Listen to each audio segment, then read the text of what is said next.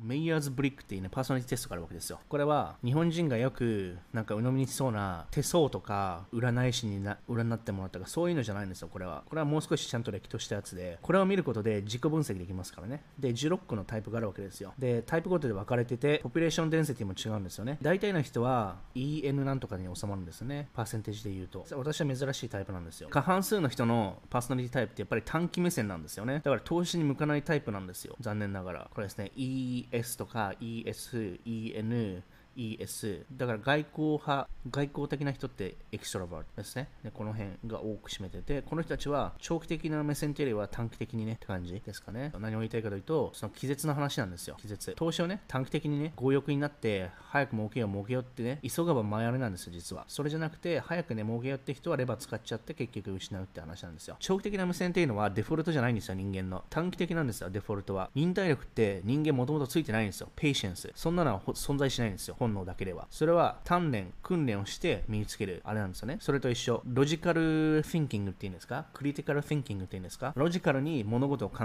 えられることつまりアウェイネスとかの話を私の動画でまあ数回以上取り上げてるんですけどね。過去1週間で、まあ、世の中にアブソルートトゥルースとリラティブトゥルース絶対的な真実と相対的な真実が存在して絶対的というのは物理とか数学。重力には逆らえない。エナジーの保存の法則とかありますよね。相対的なのって感情とか解釈とかあとは宗教政治ラブこういうのは本当にもうもう曖昧なんですよね、人それぞれ。このロジカルでクリティカル・フィンキングってのも生まれ育ってね、持ってるもんじゃないんですよ。赤ちゃんがね、これはね、わかるかってわかんないんですよ。これは空手とかと一緒、柔軟するのと一緒、ストレッチするのと一緒、何回も何回も繰り返して身につけるものなんですよね。つまり、冷静になるっていうことは本能にないんですよ。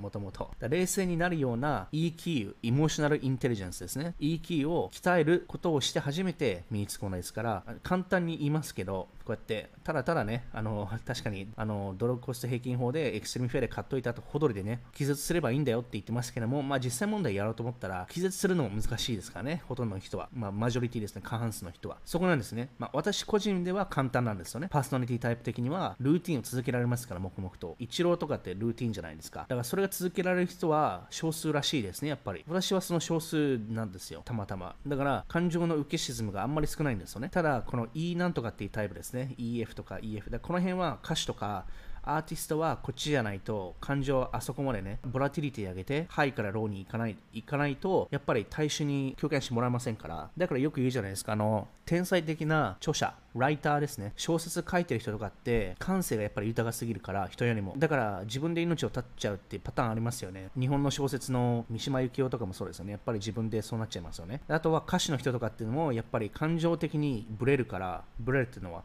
周波数、波数が上から下にってすごいいきますよね。だから、だからどちらかというと長期目線で短期的目線なんですよね。そうするとどうなるかというと、やっぱりエンターテインメントの音楽系とかっていうのは感情があっての音楽じゃないですか。そうすると、やっぱり多いのは、あれですよね。アルコホールとか、アル中とか薬とかですね。そっちに行っちゃうんですよ。今の経験、感覚を多分、感性を、ただ倍とかに magnify するんですね。拡大するんですよね。それができるツールが、例えばあのお酒とか薬になっちゃうんだと思うんですよ。薬で感性みたいなの上がるじゃないですか。感情とかも。でそれはまさに今現在に特化した型なんですよね。でそれだけだってやっぱり宝くじ当たっても一瞬で使っちゃうから、投資って未来のことを考えてる話ですからね。あの、リターンを今利確して、じゃあそれでね、あの、ヴィトンのバッグ買おうよとかっていうのはもう今、今、今。